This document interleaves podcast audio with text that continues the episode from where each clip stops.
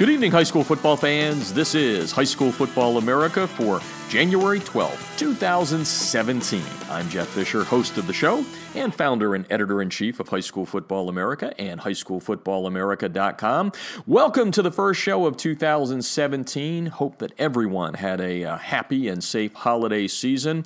What a great 2016 it was for the sport of high school football. And over the uh, next month here, or a couple of months, we're going to be uh, celebrating with some coaches and players that uh, won state championships this past season and also get a sneak peek ahead to 2017 with the coaches that are going to be on the show. Coming up on the show tonight, uh, we're going to have a first. Uh, we're going to have uh, Jason Negro, a good friend of ours here uh, in Southern California, head coach of St. John Bosco, finished number two in the High School Football America Top 50, our national rankings created with our proprietary algorithm. And Jason's going to talk about their Open Division Championship here. Quite a run to that championship, uh, knocking off three big teams here in California, starting with uh, Corona Centennial, which ended up number 10 in overall rankings. Uh, Mater Dei, which uh, had been as high as number three this year in our national rankings. They avenged a an October loss to the Monarchs. Uh, they avenged that uh, defeat in October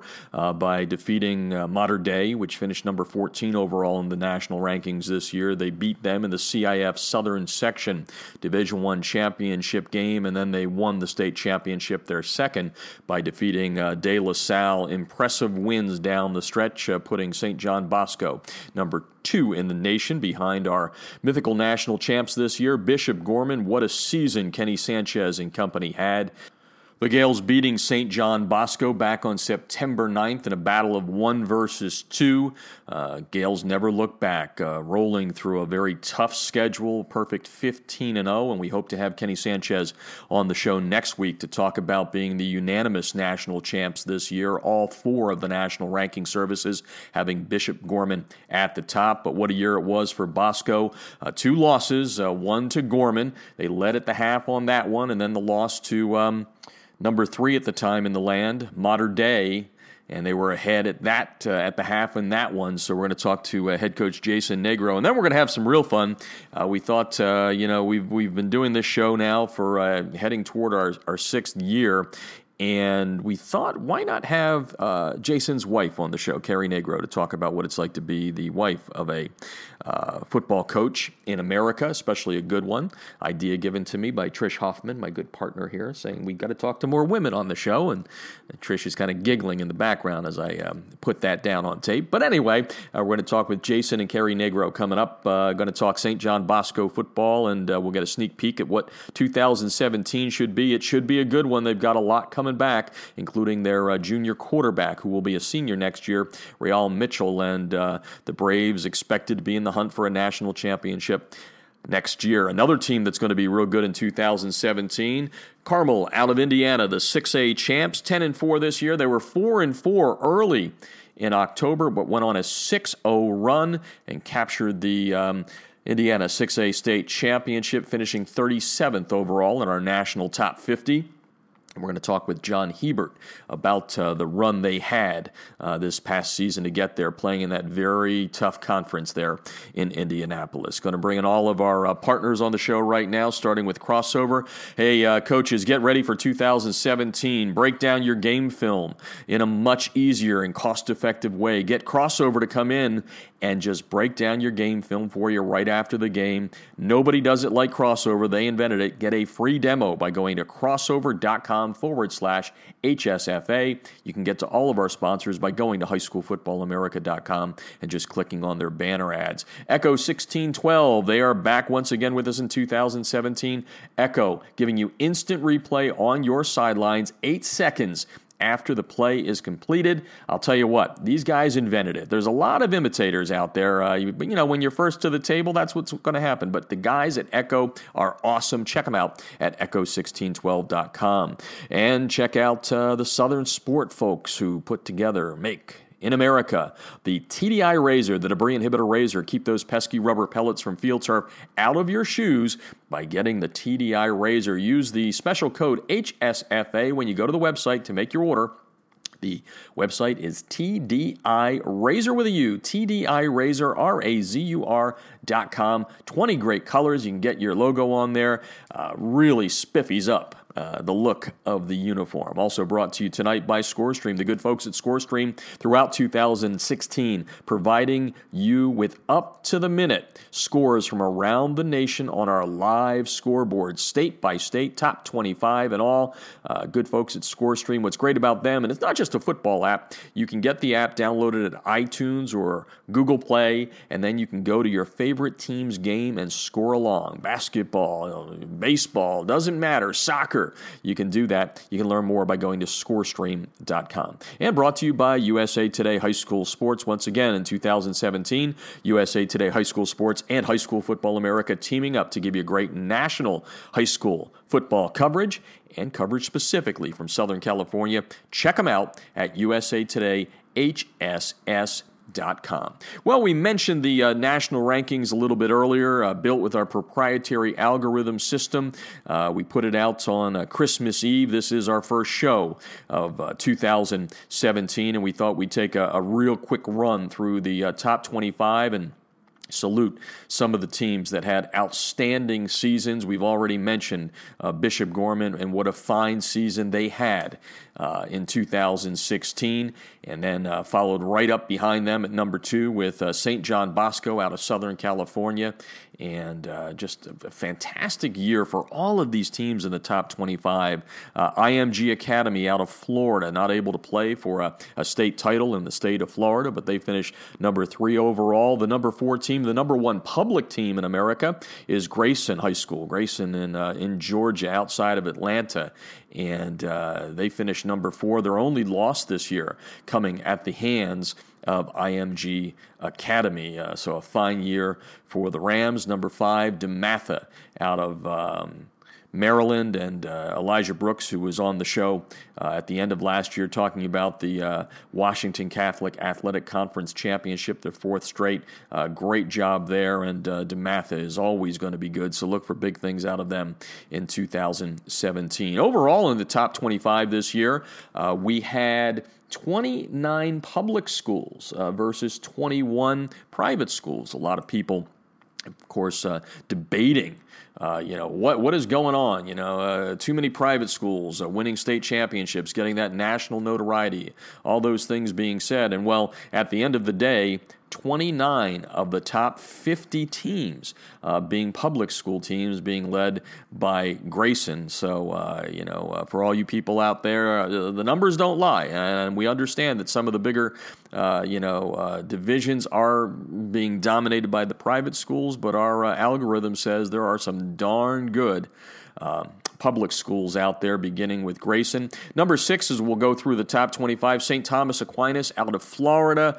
A couple of losses. They finished up in the uh, Geico State Champions Bowl with an impressive win over Bingham out of Utah. Uh, final game of the season there, a couple of days before Christmas. Number seven out of Texas, Lake Travis, 15 and 1, rolling to the uh, Class 6A Division One championship in the state of Texas. Wonderful year for St. Joseph's Prep out of Philadelphia. They finished number eight uh, win the uh, Pennsylvania Class 6A state championship this year. We uh, worked with Gabe Infante to bring uh, the Hawks out here. I got to see them firsthand in their season opener um, uh, out here in, in, Southern California in the Honor Bowl at uh, Mission Viejo as they they really behind D'Andre Swift, who's heading to Georgia uh, just put a hurting on Oaks Christian, one of the good teams out here in Southern California. So, congrats to uh, Gabe Infante, uh, head coach uh, at St. Joseph's Prep, number eight overall, number nine out of Kentucky. Trinity, the uh, Shamrocks, winning the 6A title there. And we announced earlier this week uh, that Trinity will have a big opener next year as they will take on Carmel out of Indiana. A battle of 6A champs there between Indiana and Kentucky. And again, John.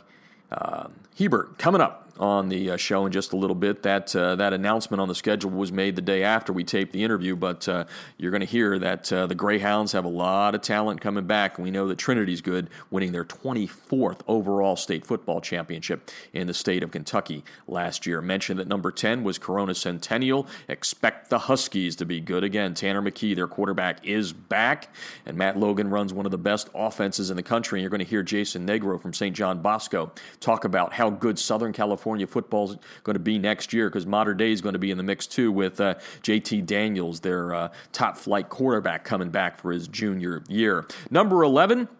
Roswell, the uh, Hornets out of Georgia, runner-ups in Class 7A, and uh, earlier this week they uh, they lost their head coach John Ford, moving on to Buford uh, to uh, to coach Buford there. But uh, Ford doing a wonderful job with Roswell, a program that was down over the last two years, 28 and 2, two state runner-up finishes for the Hornets from Roswell outside of Atlanta. Number 12, DeSoto, the Eagles from Texas, uh, the Class 6A Division II champs. 13, uh, American Heritage, the uh, Patriots from Plantation, Florida. Perfect season this year and another 5A championship for the Pats. Number 14, Mater Dei, we mentioned them earlier. Uh, what a year it's going to be when we re- uh, release the uh, preseason 2017 rankings. Don't be surprised if those three teams from Southern California California aren't in the top 10. It's not because we're based out here. These are good football teams. Speaking of good football teams, Cass Tech from Michigan, number 15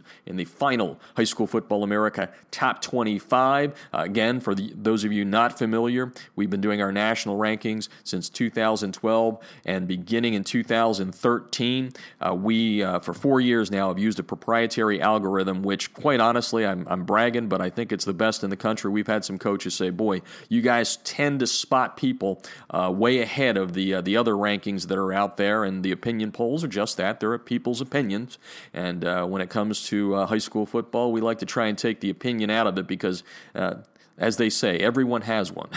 we'll leave it at that. Number 16, the Woodlands, the Highlanders out of Texas, runner ups uh, to uh, Lake Travis finishes number 16. The Allen Eagles from Texas, number 17. Great year for the uh, Buccaneers from Hoover, number 18. We had uh, Josh Niblett on the show before 2016 closed out. Another team I got to see in their season opener, finishing number 19, and a, a state championship in Group 4 non public in New Jersey, St. Joseph's Regional out of Montvale. They finished number 19, right behind them. Uh, that same area, it's uh, Paramus Catholic, and I think I said St. Joseph Regional won the, uh, the, the Group Four championship. Actually, it was Group Three for them. Paramus Catholic winning the uh, Group Four championship. Uh, we had Dan Sabella on the show earlier.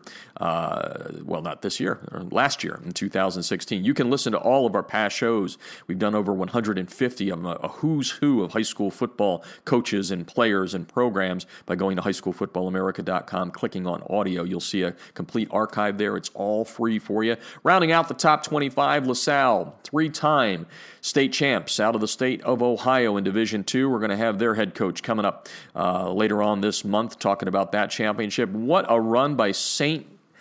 Xavier out of Cincinnati. They finished number 22, opened the season by being shut out and pretty handily shut out by uh, St. John Bosco, the number two team, but. Uh, quite a roll at the end of the season. They finished with a 10 and 5 record, uh, but number 22 overall as they won the Division 1 championship in the state of Ohio. Number 23 Saguaro the SaberCats out of Arizona. Had Jason Mohns on the show at the end of last year talking about uh, their terrific undefeated season.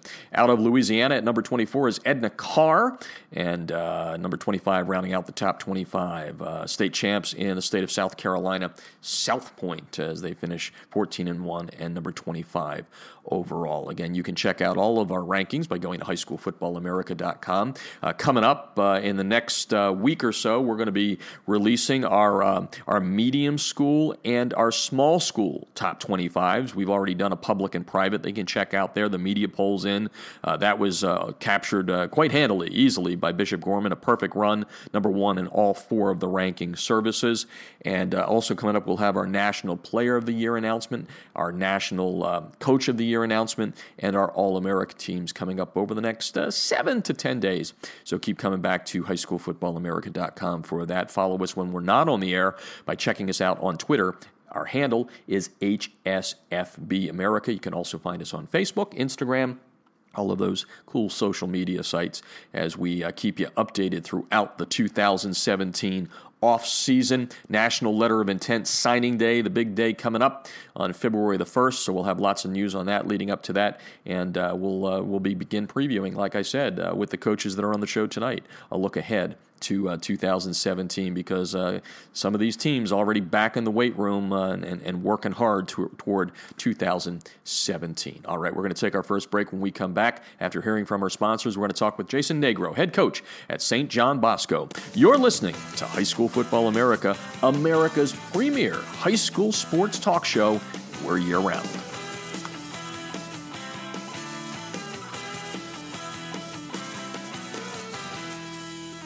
Instant replays on a high school football sideline? Seriously? Yes, the future is here with Echo 1612's instant replay sideline system. Echo's cutting edge technology was the first to the market two years ago. Echo delivers instant replay to your sideline on an iPad within seconds of a play being finished so that you can make tomorrow's coaching changes today. This NFHS approved product may be the biggest change in high school football since the invention of the helmet. Coaches, You'll gain a competitive edge by adding Echo 1612's instant replay sideline system to your coaching toolbox. How cool is this? The Echo Instant Replay sideline system works with both your current booth and end zone cameras. Plus, and this is an important point, Echo works without any cellular connection, data plans, or internet. The list of high school football programs using Echo 1612 system is growing daily, meaning your opponent may already have a game time advantage. You don't want to be left out, do you? The Echo 1612 advantage is simple. Echo plus an iPad equals instant replay on your sideline that improves your game planning. Seriously, you'll be making coaching adjustments in real time, not the day after. Except no copycats, Echo 1612 is the best on the market. Echo 1612's cutting edge technology helps you make tomorrow's adjustments today. Learn more at echo1612.com.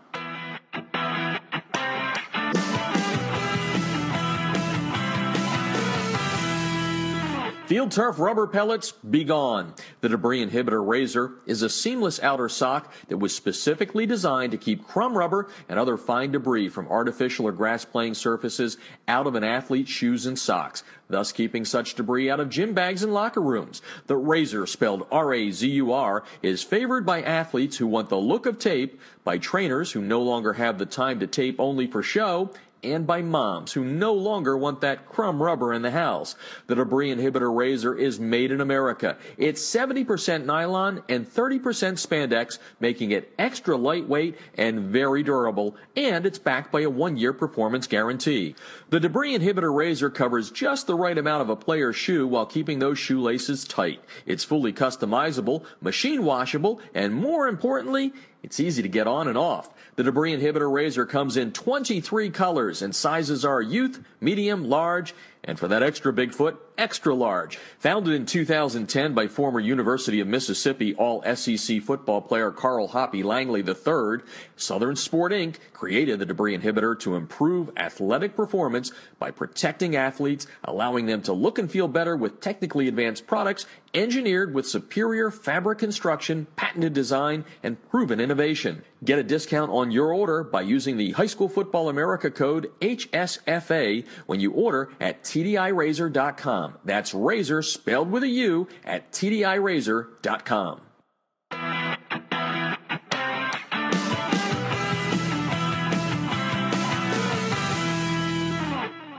If you're scouting your opponents without Krossover's game film breakdown platform, you're missing an opportunity to get a huge edge over the competition. Krossover's service lets you upload game film from your hard drive, video camera, or other websites like Hudl. Their team of football experts will then clip and tag the game with player and formation info so that when you log into your account, you can filter the clips however you'd like. They'll also automatically prepare a comprehensive tendency report and down and distance report for your staff so you can see exactly what your opponents like to call in specific situations.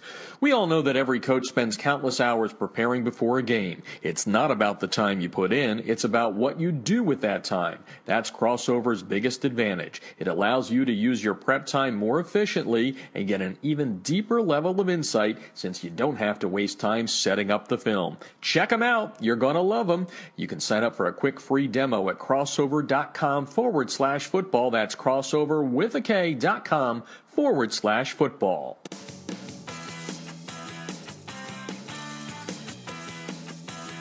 This portion of High School Football America brought to you by USA Today High School Sports. Once again, 2016 and now in 2017, High School Football America and USA Today High School Sports teaming up for great high school football coverage nationally and specifically here from Southern California. Check them out at usatoday.hss.com. Well, speaking of 2016, the first show here in 2017 looks back at some teams that had very, very special runs uh, during the 2016 season. And our good friend Jason Negro, the head coach at St. John Bosco here in Bellflower, California, uh, is on the line right now, finishing number two in our national rankings created with our proprietary algorithm. Uh, what a season they had! Only two losses uh, coming at the hands of number one Bishop Gorman, who they led at the half in Mater Dei, and they avenged that uh, that loss in the uh, CIF Southern Section Division One championship game. And Jason's on the line to talk about an Open Division championship, uh, a wonderful game, maybe a perfect game in in the sense of what they did against the Spartans from De La Salle. And Jason's here to talk about that and a lot of other things and a peek ahead to 2017. Welcome to the show, Jason. Hey Jeff, how are you doing? Thanks for having me. Yeah, and happy New Year! And uh, what a what a Christmas present uh, you got from the boys there—a state championship, uh, second time, and a very impressive performance. And now that you've had, I guess, three weeks or so to to kind of digest that, and a lot of people talking about how well you were playing at the end of the season. Kind of what what are your thoughts thinking back on that game and the prior game against Mater Dei, and how well the team was playing at the end? Well, you know, I think that the important thing to know is the fact that you know, as every coach, you want to peak at the right time. And we certainly were starting to peak, you know, in the playoffs. And I think that's when we were playing our best football. You know, early in the year, we had to overcome a bunch of injuries, like a lot of people, but we had to overcome injuries and we had to play some pretty tough opponents. And, and we lost the game to Gorman, as you know, and, and, and fell to Mater Dei by five points in league. And then, you know, we just had to continue to believe in the process and continue to work hard and and we knew if we were able to peak at the right time, you know, against the right opponents, we would have a chance at winning this whole thing. And I think that's what our kids, you know, were able to accomplish. And that's what I'm most proud of is the fact that they stayed the course. They believed in what we were trying to accomplish. They understood it was a process. And by the time we got through Centennial, through Mater Dei, and then we had to play De La Salle, I mean, that's probably one of the, the, the most difficult things that anybody had to do across the country is to play those three opponents in a row. Um, and for us to win the way that we did was quite impressive by our, our program. Yeah, no, you were you were uh, playing uh, pedal to the metal at the end there. And I ask you this at Angel Stadium after you beat Mater Dei and all that. Uh, not that you ever want to lose, obviously, but losing, you know, after having halftime leads against Gorman and against Mater Dei, um, how much did that help you and, and, and kind of focus the kids on on the, the that word finish?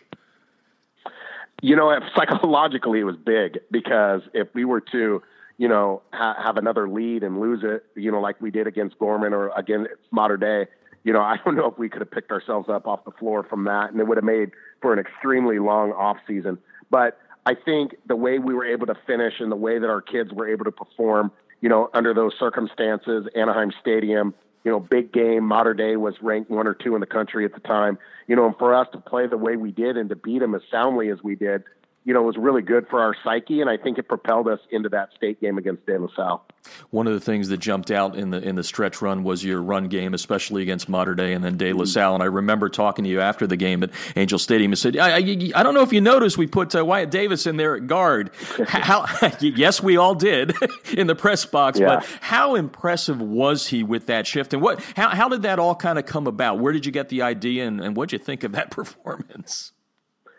You know, I first of all, his performance was unbelievable. I mean, you know, we knew we had had probably, you know, maybe one of the best offensive linemen in the country, you know, at our disposal. And, you know, we came to the idea actually after the first Mater Dei game, after we played them and, and saw how they handled us up front, you know, with the nose guard and the two inside backers. We thought, thought, man, if, if, if we could just handle those three guys, you know, in their odd front defense, then we would, you know, have an opportunity to be successful. So right from that point moving forward, you know, we started playing around and moving Wyatt on the inside, and we had practiced it for you know four or five weeks, thinking, okay, if we ever have an opportunity to get lucky enough to face Mater Dei again, it would we knew it was going to be in the finals, and we knew we'd be prepared by putting Wyatt down in the guard and putting the tackle out there because we felt that our tackles would be able to handle their DNs, which they were able to do. So we had planned it um, obviously from that first Mater Dei game, you know, as a staff, we kind of collectively thought about what can we do to kind of neutralize what Mater Dei does up front, and if we were able to accomplish that and have everybody healthy at the right time, we would have a chance. And it, and and by doing that, was going to keep JT Daniels on the sidelines and we were able to run the ball 62 times, which I think we were able to accomplish our goal. Yeah, in, in a big way. Jason Negro on the line talking St. John Bosco football here at the start of 2017. Number two in our overall rankings at the end of the season. They began number one, and uh, uh, except for those couple of losses there, who knows? I, I said to Jason at the end, uh, the algorithm is what it is, but uh, quite honestly, yep. if it was an opinion poll, it'd be interesting to see where I yeah. fell on that. And I, I think by saying that, yeah. you know what I mean. But uh, and and and, sure. and obviously, obviously, you know, the, the, the, numbers, like you just said, the number of run plays, the, the yardage picked up uh, mm-hmm. down the stretch there. But really, um, you know me, I, I, like those guys up front. Let's talk about, aside yep. from Wyatt, who's going to Ohio State, how you felt that group, you know, kind of uh, came together and, and how it was playing at the end of the year and get their names in there so the listeners know who they were you know they they came together extremely well and that was the thing that we knew we had a pretty good group up front. So when we went through the spring and got through the summer we knew we had a pretty good group. But then all of a sudden you know like most schools we had an injury here and an injury there and then a guy couldn't play this week or that week. And by the time that we got to like the 11th week of the season which was the opening round of the playoffs you know we had started like you know nine or ten different offensive lineman comp- uh, combinations, and that's really difficult to do, especially with the first year starting quarterback in Real. You know, and, and for us to be able to try to accomplish what we wanted to offensively, it was very difficult having to have that much inconsistency with our starting offensive line. But by the time we got to game 11, 12, and then 13, we were able to now, you know, get some guys in there that had been played and, and meshed and gelled together. And Tavita Mo, you know, we moved him to center, so he was able to, you know, really do a good job there. Maris Talavao was our right tackle, did a great job for us. He was extremely, you know, um, talented as a sophomore. And then Kevin Koblenz is our junior. He's the one that took Wyatt's spot at the left tackle, which allowed us to move Wyatt down to guard. So, you know, we had uh, for the most part, three underclassmen and two seniors with Wyatt and Ta, and and you know we rotated probably six or seven guys in the entire stretch run, and we were able to really lean on people. We were a big group; they were physical, and by that time of the season, they were so well conditioned. We were able to speed up our tempo, and those guys played, you know, obviously very well. And I'm a firm believer: if you're going to win games in December, you have to be good up front, and that's exactly what we were. That's for sure. And you mentioned uh, Junior Real Mitchell, and uh, a lot of times uh, I came over, and that was the question I was being asked by our partners at USA Today. Talk about Real. How's he developing? How's he following up on Josh Rosen and, and, and Quentin mm-hmm. Davis and all that? And you said, Jeff, we're mm-hmm. fine. He's he's right where he should yeah. be. Well, by the end of the season, mm-hmm. I think you had him exactly where you wanted to be. Tell us a little bit about his progression and how happy you were with it. I think he progressed as is to the best of his ability that we fully expected all the way through. Again, from the off season into the spring, summer, passing league, fall camp, and then into the season, he progressed extremely well, and, and we knew he was going to. People just had to have patience, and I think you know, ultimately, when you get to a level to where our program is, and you have guys like Quentin Davis or, or Josh Rosen that have been in your program, you know, people on the outside have expectations on mm-hmm. what your offense should look like or what your quarterback should look like. Well, you know, we have to, as coaches, be able to be a little bit versatile on how we play call or how we develop young young guys at that position. And and Real is not Quentin Davis. He is not Josh Rosen. He's his own guy, and he's got his own skill set. So, what our job was to do is to try to you know continue to progress that skill set to where we were going to be able to win games and you know down the road um, and progress his his career as he was moving forward in it. And I think he understood that, and we stayed patient with him. And I think that you know sometimes our fan base wasn't as patient, but um, you know for him and for us to be able to stay the course, it showed to our team that we honestly, as a coaching staff, believe in the process as well, and we're going to have faith in our guys. And and Real was able to you know, accomplish a lot, you know, as a junior quarterback, and we're extremely excited to have him back next year. And I think by the time you know the Mater Dei game finished and the De La Salle game finished, people realized he is one of the top quarterbacks coming back in the country, and you know he's going to be talked with some of the best ones out there. Yeah, everybody uh, at Bosco is happy. Uh, the opponents not so much. Real has, exactly. has one more season. Talking with Jason Negro tonight. St. John Bosco football's front and center here right now. And coming up in a couple of seconds here, I'm going to ask Coach about a real fun segment coming up. I'm going to have his wife on the show, Carrie Negro, to talk about being the wife of a of a big time high school football coach, which is fun. But before we get to that, uh, you know, obviously the offensive line, the the whole offense played so well, but they say defense defense wins championships. Tell mm-hmm. us a little bit about uh, your defense and, and what role they played in this uh, the 2016 championship. You know that group was probably the most impressive if you to really take a look at it, and you know um, what they had to accomplish and what they had to do. You know, starting with my staff and how versatile that we had to play. You know, as a defense you know, I mentioned it back in 2013, and then now again in 2016. We had to play three probably of the most difficult opponents in a row, and all three opponents were are, are, are uh, a lot different than than each other. So, you know, we had to go Corona Centennial, who may have the best offense in the country, and we had to defeat them, and then we had to go play Mater Dei, who had arguably you know the best sophomore quarterback in the country, you know, with with JT Daniels and all those wide receivers, and and they're scoring fifty something points a game. And then we had to go into De La Salle and run against a split back veer, which not a lot of people can do, and they probably do it better than anybody in the history of the game. So for us to be able to adjust and to adapt and do the things that we did defensively with the personnel that we had really the credit goes out to those young men and, and what they were able to accomplish and the commitment that they made each and every week to get better. The staff did a great job, and ultimately the, the scout team that that we had, you know, our young kids that came up and participated in the playoffs. All those guys deserve, deserve a lot of credit because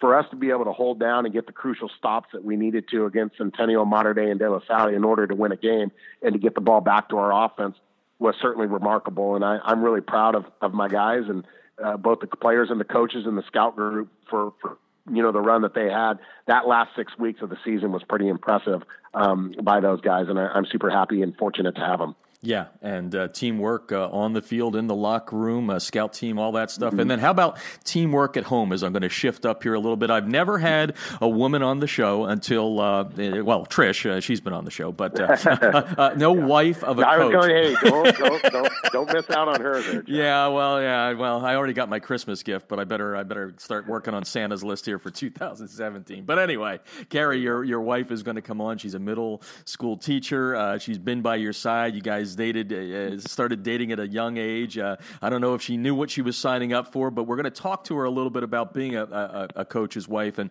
before we get to that, I kind of want to get your take on how important, and I, I, I know it's important, but I want your own words on how important is it to have that support at home, especially when you've got two daughters in the mix. It's not just you and her. You got you got a family you're dealing with. Tell us about the role of, of Carrie and, and wives in general in high school football.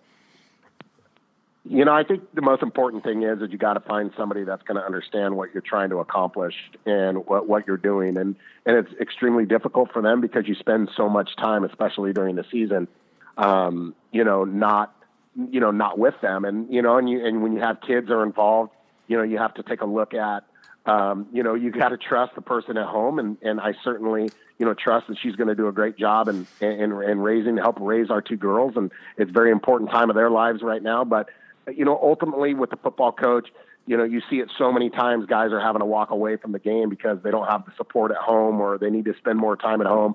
You know, I'm extremely fortunate to have Carrie and, and what she's able to do, you know, for me and how much support she gives me and allows me uh, the freedoms uh, to be able to do what I love. And that's to coach football and, and to mentor young men. And, and if I wouldn't have her at home, there's no way I could do what I do. Yeah, and uh, we're going to have some fun with her. I've already taped the interview. I'm not going to give it away, but uh, like I said to you before, we started taping our interview. Hopefully, you're still my friend after this because I, I dug deep on some on some of the stuff away from the, the, the football field. But uh, before we let you go, Jason, let's uh, let's uh, turn our attention to 2017. You've already mentioned some of the kids you haven't come coming back, along with uh, starting with Real and all that. you guys mm-hmm. must be excited. Give us a little sneak peek, a snapshot into what you're going to work on in the off season and what 2017 could look like for the Braves? You know, I think we can have a successful year. I mean, I'm, I think we've built a program here that's been consistent. You know, over the last, what you know, I've been here for seven years. You know, we, the last six of which, you know, we've been really competitive, and and I think that we're going to continue that in 2017 as well. The, the one thing is, is I think we've created a culture here that our kids understand, you know, what it's going to take to play the great opponents and against the great, you know, programs that we're going to have to play against. And the kids are going to, you know, make a commitment to the weight room in the off season, and we're going to work on our speed development. That's something that we do a really good job of because we can obviously run, and we're usually pretty big and physical. So we're going to continue to work on that and tweak the program a little bit to try to find ways to get better, just like everybody does at this time of the year. Um, you know, I have a really good, consistent staff, and everybody should be back next year. Um, you know, which is great for a head coach to know that you have some consistency there, and the kids know, you know, that the coaches are going to be there as well, kind of fighting for the same goal. And you know, we're going to have a target on our backs, and we're going to be looking at obviously the team to beat coming up. Um, we certainly know that the Corona Centennials and the Mater Deis and the rest of the teams in our league are going to be out there. So I think we could be, you know, fairly competitive. Uh, we're going to have a non-league schedule that's going to be um, one of the best in the country again. So we're going to have to play some really good programs, and and that's great. It's what our kids thrive on. It's the culture that we have built here, and we want to continue it for a long period of time. And uh, I really like being here at St. John Bosco High School. I think that you know we're at a gold mine here in the southern section of, of in Southern California, and it's great. And as long as we can continue to stay focused and continue to stay hungry, um, we can win for a long time. And, and that's what um, the commitment that I'm going to make to this program, and hopefully the kids are going to make to us. Yeah, and the, and the last thing, as you were talking there, just came to my mind is, uh, you know, with JT Daniels coming back as a junior, mm-hmm. obviously what you guys have, Centennial's got a lot, you know, Tanner McKee's coming back. And all. I mean, literally, those three teams could be in the top five at the beginning of the year. I mean, just put that into focus for people on, on how good the football could be out here in 2017. You know, I mean, I, it's it's incredible. I mean, and those teams continue to get better and better and better. And as we continue – you know, to progress our programs, everybody is kind of making the bar go higher and higher and higher. And I think that you saw how, you know, competitive our, our league has been and the opponents that we have to play are. You know, Mater Dei, obviously, um, I, I believe they're going to, you know, play a national schedule next year and they're playing a couple teams from out of state. We certainly do it. Centennial took IMG to the ropes and IMG had to win by a two point conversion and we were able to beat those guys in the semis. And that's our semifinal and mm-hmm. then, and that's two games prior to even winning a state title. So it just shows you how difficult it is uh, to win a state title in California. It's probably maybe the most difficult, you know, playoff bracket without question in the country to have to go from Centennial to Mater Dei and then go play De La Salle up in Sacramento, um, which is a road trip for us because our state's so large. You know that that's a tough task to have at hand, and anybody that's able to do it you know, whether it's us or, or Centennial certainly has done it in the past or Mater Dei, you know, potentially in the future. It's just very, very difficult to have to do. And you need to play really good football. And we got great coaches out here. All those programs have really, really good coaches and they have really good players and great fan bases. And, you know, we may not get the crowds that they get in Texas and so on and so other places, but I tell you what, I would match our football up against anybody in the country, at least from a consistent standpoint. It's not you play one great team and that's all you play the entire year. You know, we're having to do it against four and five, maybe even six teams each year, and having to play them twice. You know, mm-hmm. not only we have to play Mater Dei, but we had to play them twice to win a CIF title, and then we had to play De La Salle, and we had to play Centennial. So it, it's it's difficult to do, and um, you know, but that's the reason why kids come to our school because they want that opportunity and they want to be competitors, and that's the right environment that I want to be in because if you're going to do it, you might as well do it against the best. Yeah, I've enjoyed four years out here, and I've eaten a lot of crow. Uh, it is it is good quality football here in Southern California. And I've got one unfair question for you here, but you you know right. we're we're good friends. But here, w- would you like to have played Bosco, or yeah, would Bosco would like to have played Gorman at the end of the year one more time?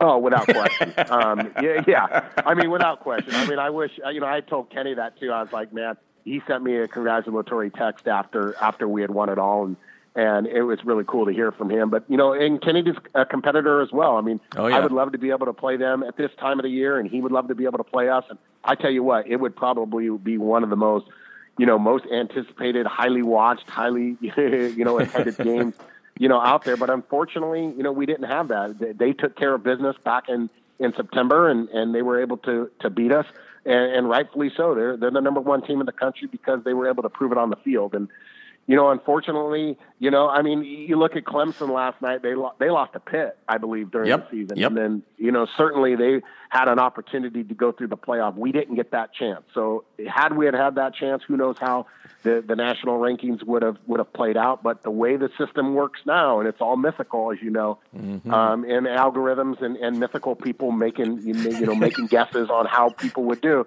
you you got to give them credit. They were undefeated on the field. They beat St. Thomas Aquinas. They beat Kahuku. They beat St. John Bosco uh, how can you argue with them? So, um, you know, I, I really respect their program and what they're doing. But I tell you what, if Kenny wants to play, we would love to be able to go and schedule a game somewhere. Uh, we'll show up.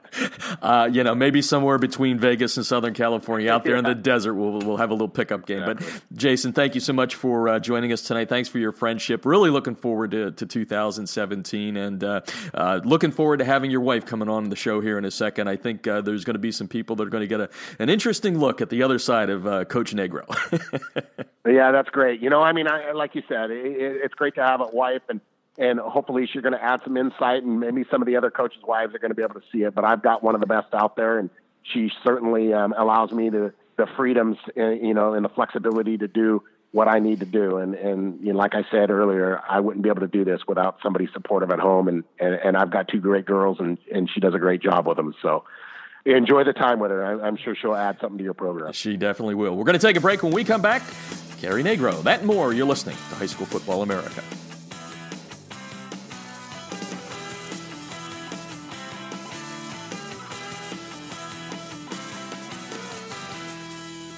Instant replays on a high school football sideline? Seriously? Yes, the future is here with Echo 1612's Instant Replay Sideline System. Echo's cutting edge technology was the first to the market two years ago.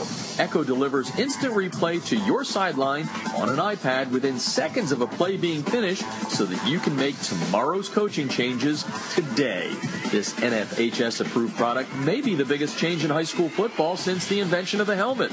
Coaches, You'll gain a competitive edge by adding Echo 1612's instant replay sideline system to your coaching toolbox. How cool is this? The Echo Instant Replay sideline system works with both your current booth and end zone cameras, plus, and this is an important point, Echo works without any cellular connection, data plans, or internet.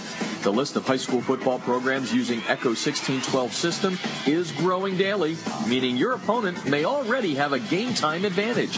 You don't want to be left out, do you?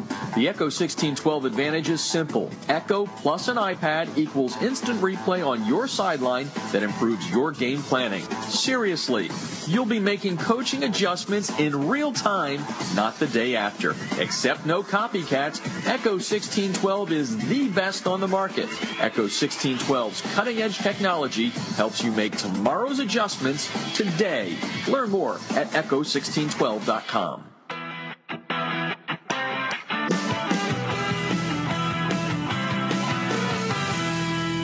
Field turf rubber pellets, be gone. The debris inhibitor Razur is a seamless outer sock that was specifically designed to keep crumb rubber and other fine debris from artificial or grass playing surfaces out of an athlete's shoes and socks, thus keeping such debris out of gym bags and locker rooms. The Razur, spelled R-A-Z-U-R, is favored by athletes who want the look of tape, by trainers who no longer have the time to tape only for show, and by moms who no longer want that crumb rubber in the house. The debris inhibitor Razur is made in America. It's 70% nylon and 30% spandex, making it extra lightweight and very durable, and it's backed by a one-year performance guarantee.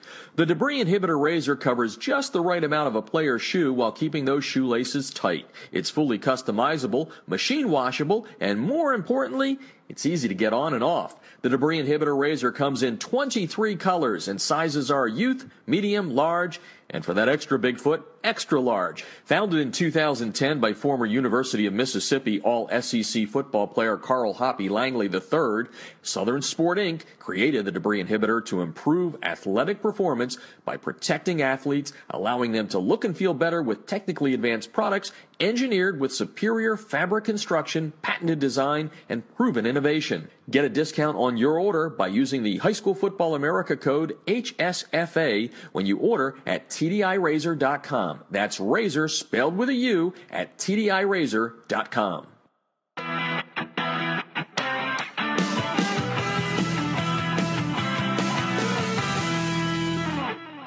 If you're scouting your opponents without Krossover's game film breakdown platform, you're missing an opportunity to get a huge edge over the competition. Krossover's service lets you upload game film from your hard drive, video camera, or other websites like Hudl. Their team of football experts will then clip and tag the game with player and formation info so that when you log into your account, you can filter the clips however you'd like. They'll also automatically prepare a comprehensive tendency report and down and distance report for your staff so you can see exactly what your opponents like to call in specific situations. We all know that every coach spends countless hours preparing before a game. It's not about the time you put in, it's about what you do with that time. That's Krossover's biggest advantage advantage. It allows you to use your prep time more efficiently and get an even deeper level of insight since you don't have to waste time setting up the film. Check them out. You're going to love them. You can sign up for a quick free demo at krossover.com forward slash football. That's crossover with a K dot com forward slash football.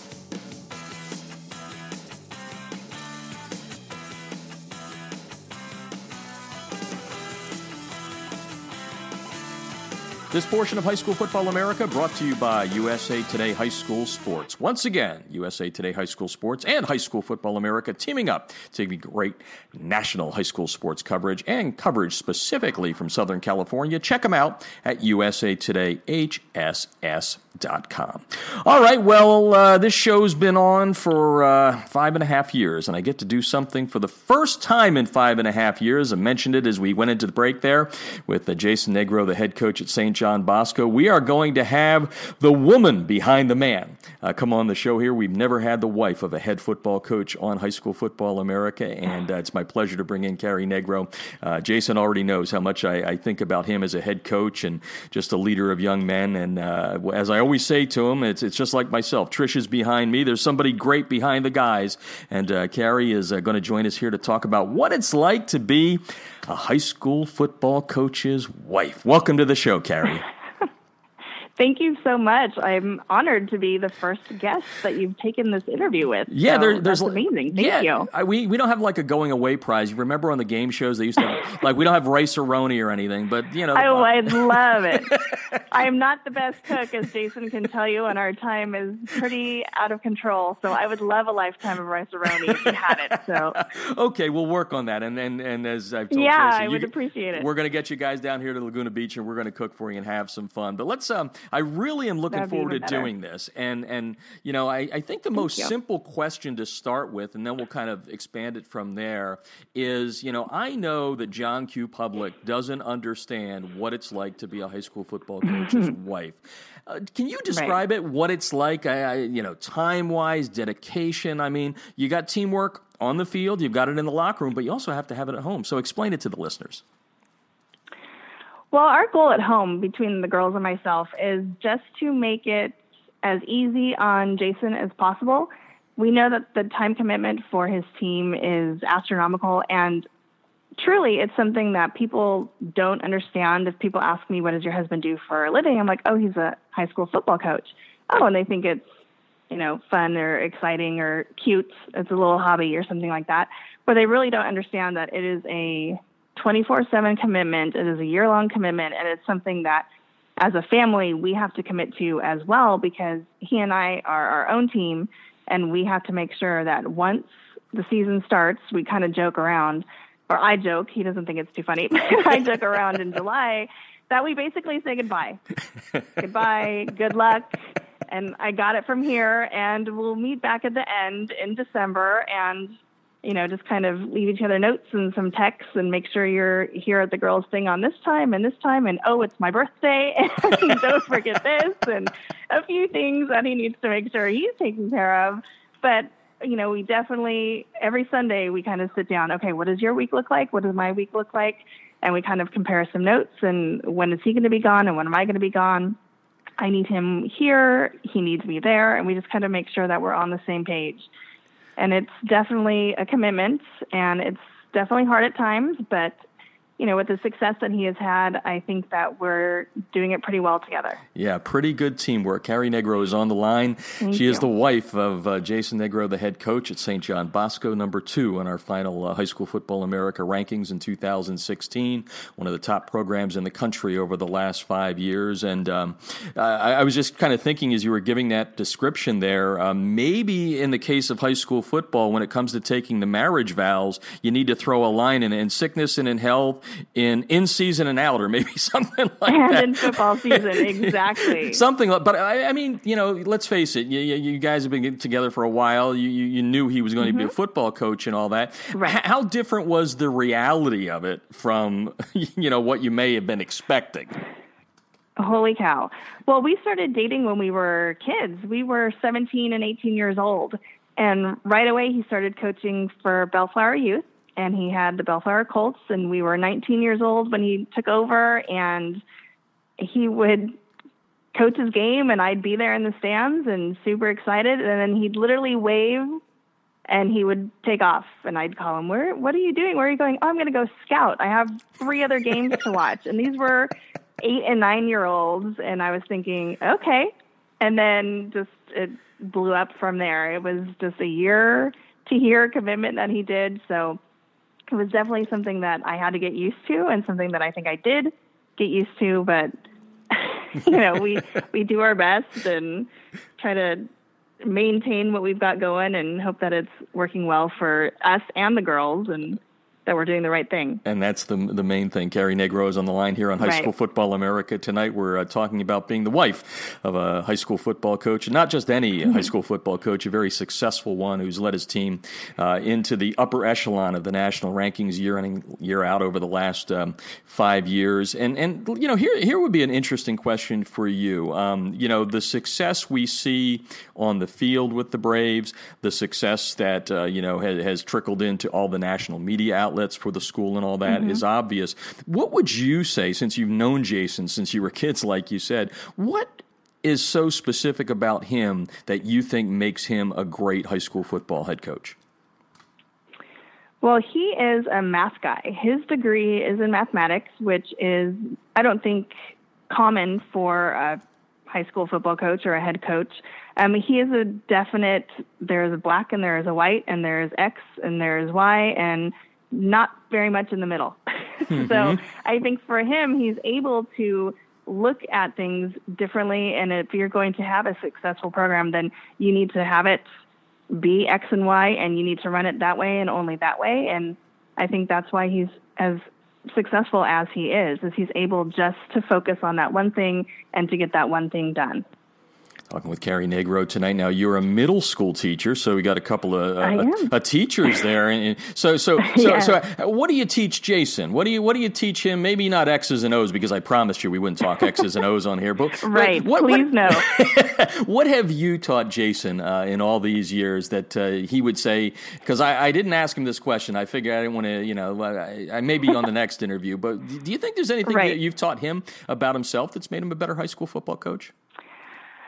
You know, when we were first dating and married, we wanted to have a family and um, we wanted to have boys. I had nephews and he had brothers, and we were both teaching at Bosco. We were surrounded by boys, boys, boys, boys, boys. And then our first child ended up to be a girl. And not only was she a girl, but she was a girl who was born three months early. And our life literally blew up at that moment. And that was his first year as a head football coach, and it was week four of that first season. Uh-oh. And so we spent that entire first season in the hospital every single day. And um, I think that that was probably a gift and a curse, as most things like that are.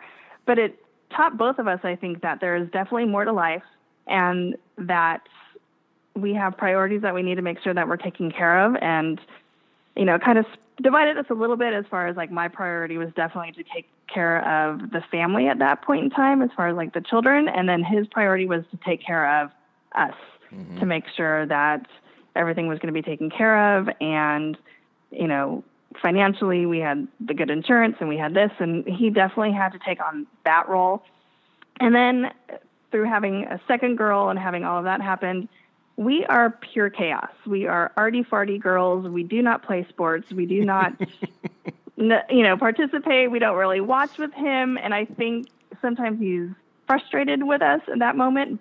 But then I think it makes him a little bit more well-rounded because you know you you see him on the field and you see him get dumped with Gatorade, but at home we hear him singing Little Mermaid at the top of his lungs, and we see him dancing around to other Disney movies, and we have Disney passes, and we go as often as we can as a family, and he's just a kid. So I think at home we're able to kind of let him decompress and let him watch his football, but then when it's our time, we're doing the Disney thing and we're doing the girl thing and dance recitals and everything else. So I think we're able to kind of keep him in check and make sure that it's not just mm-hmm. football and boys. It's definitely arts, and we go see Wicked, and he comes with us to plays and everything else, and we try to show him the other side of the world. Well, it, it, you've done a good job raising him. He did tell me one night when I was texting him, I was trying to get him on the show, I think last year, and he goes, "Oh, I apologize. I was out at Disneyland with the family." So you, you that's right. You've, you've taught him a little bit about how to how to decompress. Uh, I, I, ought to, you know, maybe we're going to have this uh, to, to, to kind of uh, turn the other page now that you've given that and, and look sure. inside of Jason. I mean, a little, yeah. What, I'm what sure he's not going to be happy, but oh, okay. he'll be fine. I'll, I'll make sure he's fine with that. But but okay, but seriously, um, one of the things that always amazed me about Jason, and, and, I said this to Trish. I think it was last year or two. Maybe uh, it's been four years we're out here. I remember the first game I went to after I met him at school, and he literally stopped in the middle of a play call, or almost, or maybe the play call had ended, and he came over and shook my hands on the sideline. And I'm like, mm-hmm. wow, that's pretty special that a guy would right. do that in, in, in, the pressure position he's in in the Trinity League there. What, what's something else you can tell us about Jason, uh, aside from the fact that he likes to sing and, and dance to Disneyland stuff that they, people may Disney not know? yeah. Right. Anything you can tell us? I mean, what what would be something with, that people may not know about Jason Negro? He he's actually a pretty good artist. Uh-huh. We have a ah. daughter who is likes to draw and she draws all the time and he'll get down there with her and he'll start drawing and he really is pretty creative, believe it or not. And the other thing that he likes to create with the girls is um, he loves Legos.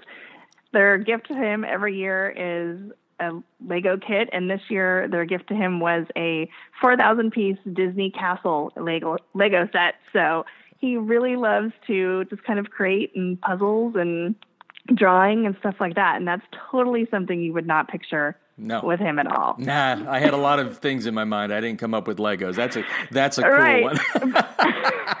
Carrie Negro is like on the. Line. I mean, he is like a little kid at home. So that's, it's, it's and that's combination. And, and let's fa- face it, he's coaching still in a little kid's game, right? Whenever we play sports and coach at this level, it's still the kid's game we all grew up with. Carrie Negro right. is on the line. She is the wife of Jason Negro, the head coach at St. John Bosco here in Southern California. Man, I've gotten to uh, know very well over the last four years and really respect. Mm-hmm. Aside from what he does uh, when it comes to the wins and losses and national rankings and all that. Uh, a couple of things to wrap up here. Um, you, you, mentioned that you're not sports uh, oriented, so to speak. Um, no. But, but, so so what's it like sitting in the stands and the pressure of what your husband is doing? I mean, he's not coaching in some little league in the middle of Nebraska. Right. I mean, he's in one of the toughest right. leagues in the country. How do you how do you deal with that pressure and, and, and everything that goes with? And that's my husband down there. That's my the the father of my kids.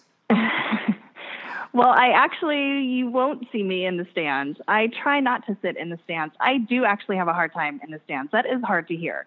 It's hard to hear. It's something I don't want my girls to hear. Um, I'm pretty sensitive, so that is something that I just want to stand up and be like, you don't know what you're talking about. He's not that kind of person, and you don't know. And you know, I just want to stand there with my signs and my pickets and my T-shirt that says he's a good guy or something like that. You know, I I really start to get kind of defensive. And I actually learned that back in Bellflower Youth. I just would always sit by myself. I would say 75% of the parents and the kids don't really know who I am because I'm always off to the side. I'm not the coach's wife that has the jersey or the t-shirt that has Negro on the back or anything like that. The girls and I just kind of support him and support the boys and we're at every single game and we're proud of everything that he's done and we're proud of the boys every single week and it's just we make sure that we're off to the side and that he is doing his job and we're there to support them. So we're typically on the field or in the corner or off the stand somewhere else or in a booth or somewhere we're not mm-hmm. listening to, to it all and experiencing the whole thing. We're just there for dad and, you know, cheering for him. And when the girls were babies and toddlers, you know, he was the only thing they saw at these games. They would just sit there the entire game and scream for him and hi dad and hi dad and wave. And I I think that's where he learned to stop what he was doing and to shake your hand, like you said, because I would tell him, Hey, those babies are loving you. You get your butt up here and you say hi. So they always run down, even when they were infants and toddlers, and they would run down at halftime and he would give them a hug and say hi and they would be so excited that he stopped to see them. And i think that made him see that it is important to stop and acknowledge so, you have you have you have raised him very very, and I'm going to tell him that the next time I talk to him that Carrie has raised you extremely well. So we're going to end on a on you know, I try. we're going to end on a high note here, which is you know the state championship. Uh, I didn't get to see the De La Salle game. I was back in Pennsylvania. I watched it online. I told Jason it was two it o'clock was in the morning. Game and it was a cold game. It, well, it was cold in Pennsylvania, and I, I literally thought I was going to be thrown out of the hotel uh, on the pick on the kickoff return because I was screaming at the top of my lungs. But anyway, that that being said uh, and this is probably you know we're going to meld it all together. Obviously, the championship sure. is the the cherry on the sundae, right? We we know how you felt about Absolutely. that, but but but blend that Absolutely. in with what he's been able to do at Bosco. He had a lot of success at Trabuco Hills before coming to mm-hmm. Bosco, but I mean, again, it's it's now national conversations each year. How proud right. are you of your husband and what he's been able to accomplish, and you have been able to accomplish as a family in this in this profession? You know what? I'm incredibly proud of him. I think he has deserved absolutely everything that he has gotten thus far. And I'm excited to see what the future brings. I don't know what it's going to bring. We really don't talk about it as far. People ask us all the time, is he going to go here? Is he going to move and go here? Right now, we are as happy as can be. He is loving it. He loves Bosco. You know, he has a commitment there. He has a history there. We have family there. I mean, it's just everything to us. And so I'm just so proud of what he's accomplished. And I'm actually proud, like you said, of us that we've been able to continue this because it's it's not easy. And every few years there's a different transition. You know we have our older daughter's going to high school next year. It's going to be a whole new transition for us at home as a family. And you know so every transition we go through here kind of adds stress to work. And any transition that he feels with at work brings home. So it's just it is a lot of work. It is a huge commitment, and I'm super proud of him. And the girls are immensely proud of their dad, and they think it's super cool that people know who his, their dad is, and they see him on TV and hear him on the radio. So I think they'll get a kick out of mom on the radio today. So I'm excited for that. And that's super cool that you joined us too. And I, I think maybe the appropriate way to, to kind of wrap things up and thank you is uh, you said you guys love Disneyland. You got the passes, you go there. Yeah. But isn't there something about yeah. when you wish upon a star that, you know, hey, evidently dreams do come true and they have there for right. you and Jason and, and the program at St. John Bosco. Thank you so much, Carrie, for joining us. I, I really do think you did a, a great service Absolutely. to all all the all the fans fans out there that need to know there is, as you said, there's a human being uh, that's uh, standing by that man there that's making the play calls Absolutely. and trying to win wins and losses. So thanks for joining right. us and have a great 2017. Thank you so much. I really appreciate everything everything that you've done for Jason and for Bosco. You know, we we really appreciate everything. So thank you for having me on. You're very welcome. We're going to take a break. When we come back, we're heading to Indiana. Carmel state champs in 6A. We're going to talk about John Hebert and the job he's done. When we come back, you're listening to High School Football America.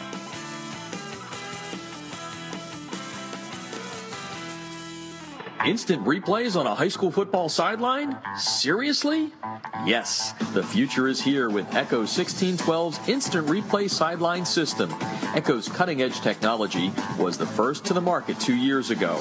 Echo delivers instant replay to your sideline on an iPad within seconds of a play being finished so that you can make tomorrow's coaching changes today. This NFHS approved product may be the biggest change in high school football since the invention of the helmet. Coaches, You'll gain a competitive edge by adding Echo 1612's instant replay sideline system to your coaching toolbox. How cool is this? The Echo Instant Replay sideline system works with both your current booth and end zone cameras. Plus, and this is an important point, Echo works without any cellular connection, data plans, or internet. The list of high school football programs using Echo 1612 system is growing daily, meaning your opponent may already have a game time advantage. You don't want to be left out, do you? The Echo 1612 advantage is simple. Echo plus an iPad equals instant replay on your sideline that improves your game planning. Seriously, you'll be making coaching adjustments in real time, not the day after. Except no copycats, Echo 1612 is the best on the market. Echo 1612's cutting edge technology helps you make tomorrow's adjustments today. Learn more at echo1612.com.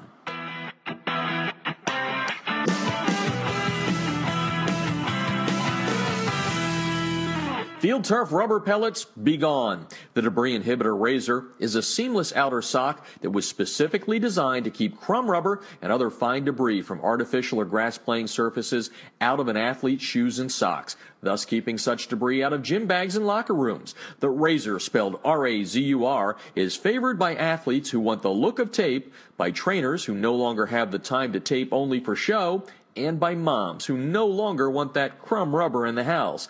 The debris inhibitor Razur is made in America. It's 70% nylon and 30% spandex, making it extra lightweight and very durable, and it's backed by a one year performance guarantee. The debris inhibitor Razur covers just the right amount of a player's shoe while keeping those shoelaces tight. It's fully customizable, machine washable, and more importantly, it's easy to get on and off. The debris inhibitor Razur comes in 23 colors and sizes are youth, medium, large, and for that extra big foot, extra large. Founded in 2010 by former University of Mississippi All SEC football player Carl Hoppy Langley III, Southern Sport Inc. created the debris inhibitor to improve athletic performance by protecting athletes, allowing them to look and feel better with technically advanced products engineered with superior fabric construction, patented design, and proven innovation. Get a discount on your order by using the High School Football America code HSFA when you order at TDIRazur.com. That's razor spelled with a U at TDIRazur.com.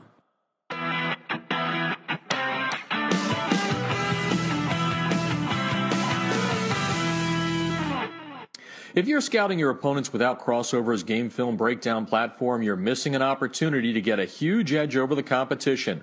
Krossover's service lets you upload game film from your hard drive, video camera, or other websites like Hudl. Their team of football experts will then clip and tag the game with player and formation info so that when you log into your account, you can filter the clips however you'd like. They'll also automatically prepare a comprehensive tendency report and down and distance report for your staff so you can see exactly what your opponents like to call in specific situations. We all know that every coach spends countless hours preparing before a game. It's not about the time you put in, it's about what you do with that time. That's Krossover's biggest advantage. It allows you to use your prep time more efficiently and get an even deeper level of insight since you don't have to waste time setting up the film. Check them out. You're going to love them. You can sign up for a quick free demo at krossover.com forward slash football. That's crossover with a K dot com forward slash football.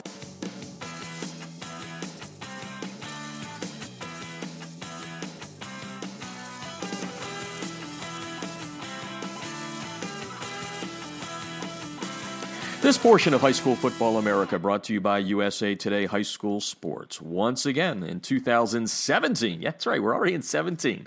Uh, High School Football America and USA Today High School Sports teaming up to bring you great high school football coverage from around the nation and from specifically here in Southern California. Check them out at usatoday.hss.com. Well, one of the great things uh, about uh, the month of January is we get to bring on a lot of coaches that had very successful uh, Novembers and December December's ending in championships, and uh, I can't think of a team that had more of a heart stopping state championship win than Carmel High School outside of Indianapolis, playing in one of the, uh, the great conferences in the country. We'll talk about uh, the three teams that did battle this year, but at the end of the year, Carmel was the number one team, its eighth state championship. Alum John Hebert, the head coach, former defensive coordinator, uh, wrapping up his second year in fine golden style, and he's on the line to talk about what was a fantastic fantastic 2016. Welcome to the show, Coach. Thank you so much, Jeff. Really, really happy to to be here and talk about our team and and uh, it was a, it was a great year, that's for sure. Yeah, and a, heart stopper at the end and overtime to win it. But let's kind of set the scene here for the listeners uh, around the nation. Uh, again, I mentioned you know the the Metropolitan Conference is just such a great one there uh, with with Warren Central and and, and Center Grove, uh, Ben Davis in there, and and let's take it back to October the seventh. You guys are four and four. Um, I'm sure at that point you can you can really taste that gold medal coming your way, right? Tell me a little bit about how that four and four set up the championship run. Well, you know, we we we certainly weren't happy with uh, our our record, but uh, you know, when you play quality opponents, um, they're going to expose your your weaknesses, your areas where you need to improve, and we felt like our our team had the capability of of playing um, in that state championship game and and winning the title, but uh, you know we we we set our course for steady progress throughout the season, and I think uh, at that time, October seventh, four and four, we we had seen glimpses of it, but um, you know I I think the what we were able to do after that point speaks to um, the maturity and uh, the the focus of our players. They um, really uh, understood the big picture, and that you know we we very easily could have been uh, seven and one, I think, at that point, and um, or even eight. No, we we lost some close ones and to some really good opponents, and but we learned lessons along the way, and uh, we we continue to put stock into practicing better and becoming a, a uh, you know uh, focused on our teammates and and uh, improving what we could control, and and we got healthier as the season went along, and and uh, you know we made it to the state championship game against Center Grove, and we were playing them for the second time. So um, there was that dynamic of having a familiar opponent, someone I think that you know we've we've played so many times over the years that uh, our kids were really motivated to go out and prove people wrong. John Hebert on the line tonight, head coach at Carmel High School in Indiana, uh, talking about the 6A state title this year. And, and, and you mentioned the Center Grove and the rematch. You also uh, you, you opened the season losing to Hamilton Southeastern. You got them in the first round of the playoffs. Uh, tell me a little bit about that. Um, and you know, do, do, you hold things back, especially in conference? Uh, that that knowing, I mean, what are the odds? They're pretty good odds. It's somewhere if you go deep in the playoffs, you're going to see each other again. So how do you approach a second time? Game? In Indiana, we're fortunate to have um, every team in Indiana is going to make the playoffs due to the uh, the number of, of schools that that play football. So, um, you know, with that in mind, there, there's a certain degree of of treating those regular season games almost as preseason. Uh, they certainly don't feel that way, and you know, every opportunity you're you're going out there and giving it everything that you have, and you want to win. You want to do everything that you can to win, but you know you're also trying to um, develop your football team, knowing that you know it's not going to be subjective. You're not going to have to be reviewed by some uh, third party for your qualifications of for the postseason, and you know I think it's important to to understand that context and know that if we stumble or have a you know less than successful outcome that we're going to have more opportunities.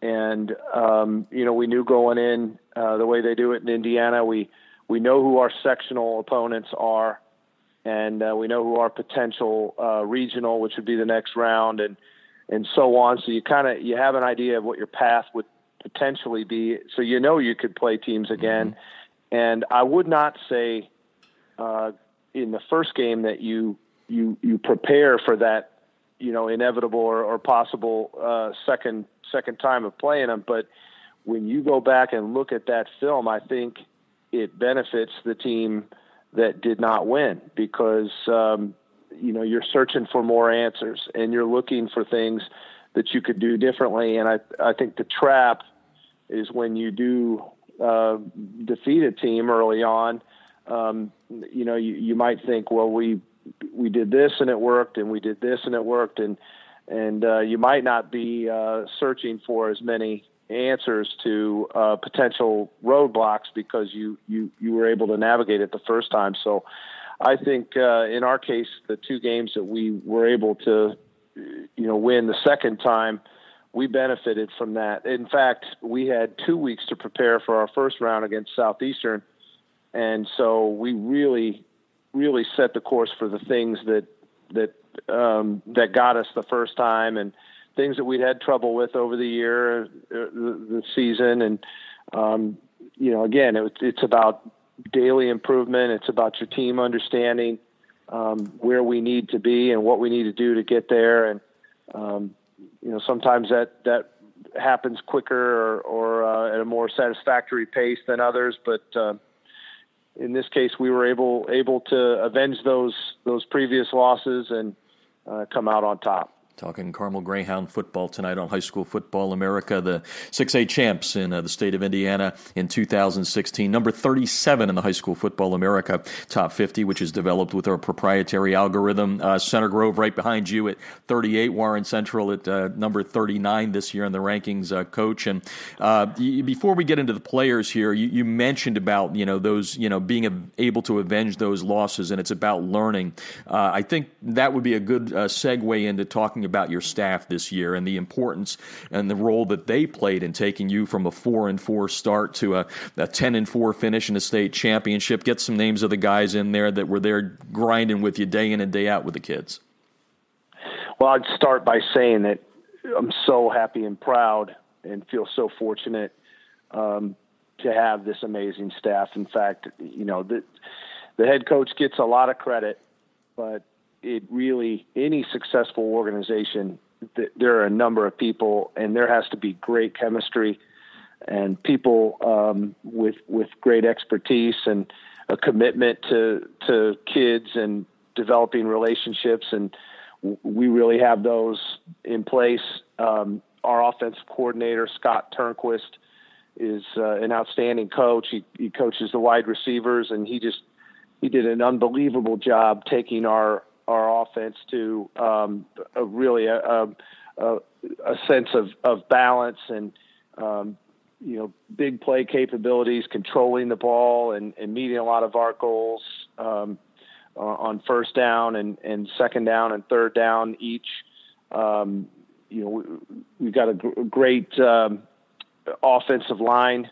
Uh, I think was the strength of our team and and two of our uh, coaches focus on that. Jason Hicks and Eric Quintana both do an excellent job, um, really working together and dividing and and um, playing off of each other's strengths. Aaron Hahn is another offensive coach, tight ends and fullbacks, and and uh, he brings a, a, a, lot of knowledge and and uh, passion and, and great relationships.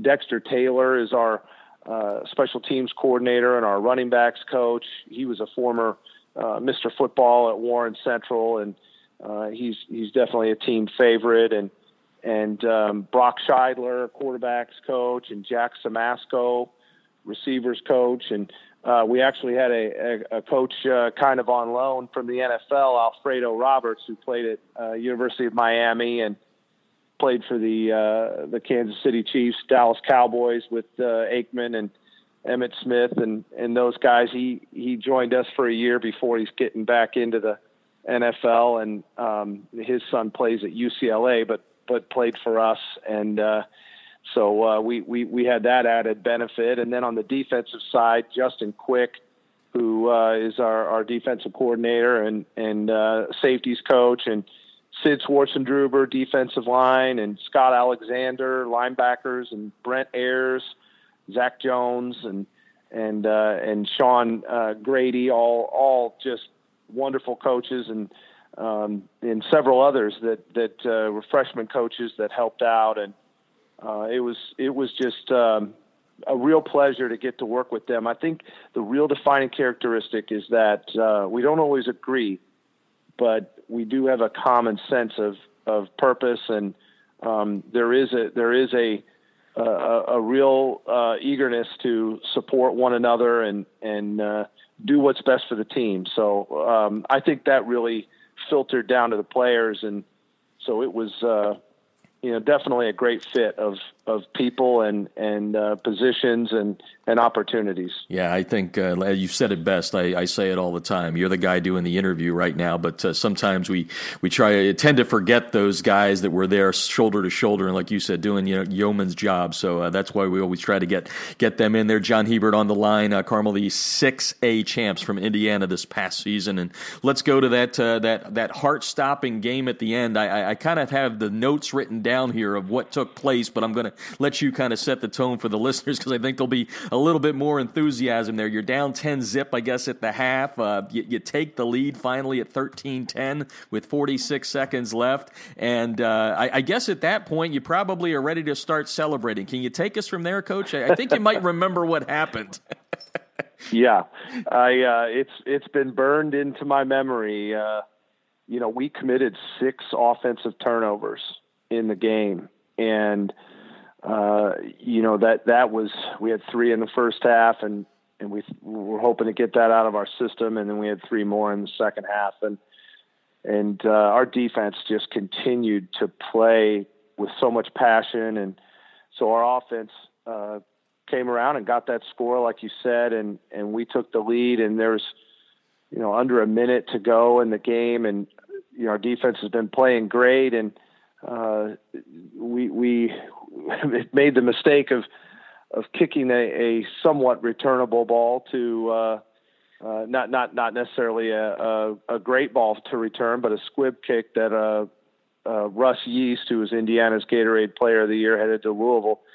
Um, but they uh, they got the ball with about 75 yards to go and and a couple of passes and uh, got him to midfield, and um, we really felt like uh, we were we were facing the last play in the game with five seconds to go. They threw the ball over the middle. They they uh, they completed it to to Yeast, um, but somehow they ended up with a tick on the clock, and uh, it, it allowed them a 52 yard field goal to uh, potentially tie the game. And right as they were kicking it, I, I called a, a timeout to try and uh, let the kicker think about it for a little while, but he kicked it anyway, uh, and it hit the crossbar and was good, did not count, and so the timeout, uh, you know, gave him another opportunity, and and wouldn't you know it, he kicked an even better kick the second time, and uh, we're going to overtime.